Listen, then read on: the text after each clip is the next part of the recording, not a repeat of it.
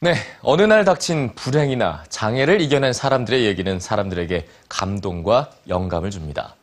그런데 막상 내게 그런 일이 닥친다면 과연 쉽게 그 절망을 딛고 다시 일어설 수 있을까요? 자, 여기 18이라는 이 어린 나이에 하반신 마비라는 장애를 만났지만 포기하지 않고 다시 꿈을 이룬 청년 자렛 마틴이 뉴스지 시청자들에게 자신의 이야기를 전해왔습니다. 하늘을 날고 싶은 소년이 있었습니다. 어린 시절 아버지와 할아버지를 따라 스카이다이빙을 배웠고 14살부터는 혼자 스카이다이빙을 하며 그 꿈을 이뤄냈습니다.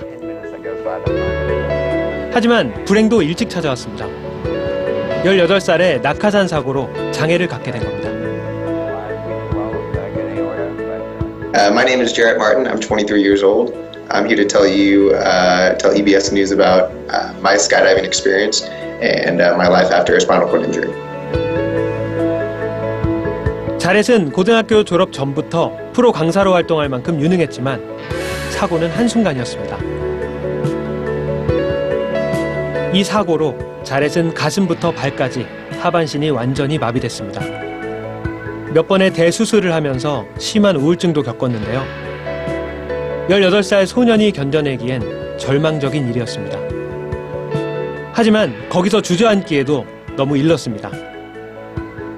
One of the first things that I thought of when I got hurt was when can I skydive again? And it's a classic, like uh, saying, you know, if you if you fall down, you got to get back up, kind of thing. And uh, and for me, it was no it was no different. And I love skydiving. It's one of those things that I've been doing for ten years, and that I'll continue to do for as long as I can. Um, you know, it's it's my passion, it's my career, it's my hobby. You know, it's everything. So I know I think it's you know it, it wasn't a question whether I do it again.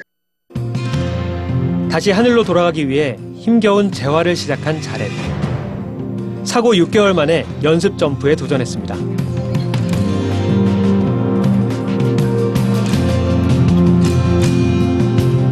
물론 모두들 미친 짓이라고 했죠.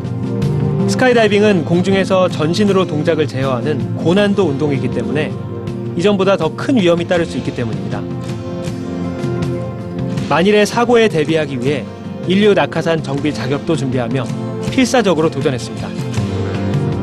그 결과 사고 후 3년 만에 국제 대회에 참가했고 미국 스카이다이버 팀의 공식 대변인을 거쳐 두바이 팀의 이론 강사이자 장애 스포츠 대사가 됐습니다. My skill level's gone down. But uh, um, way, it's kind of interesting. So I entered this whole new realm of category of, of skydiving and base jumping, and it's uh, and it's really cool to kind of.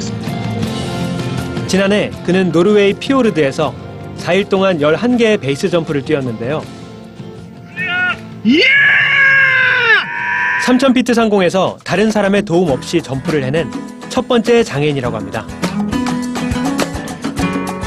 그런 그의 모습은 장애로 절망하던 사람들에게 큰 용기를 줬고 지난 5년간 30여 명의 장애 스카이다이버들이 활동하게 된 계기가 됐습니다. 불의의 사고를 열정과 의지로 이겨낸 자렛 마틴. 그는 여전히 1년에 200번의 점프를 하는 전문 스카이다이버로 살고 있는데요. 원하는 것이 있다면 어떤 장애에도 상관없이 이 삶을 즐길 수 있다고 자렛은 믿습니다. You know, you know, you live life for rewards. I would hope, but through everything, through life, there's a whole bunch of risks that you. And so for myself, like my risk versus reward was um, on a very large scale. Like the reward would be to experience one of the greatest things you can do, and that's human flight.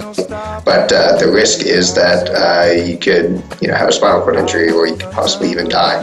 But that's something that I would accept, and uh, you know, I still accept it, and I'm grateful that I can still accept it. I'll share this love I find with everyone. We'll see.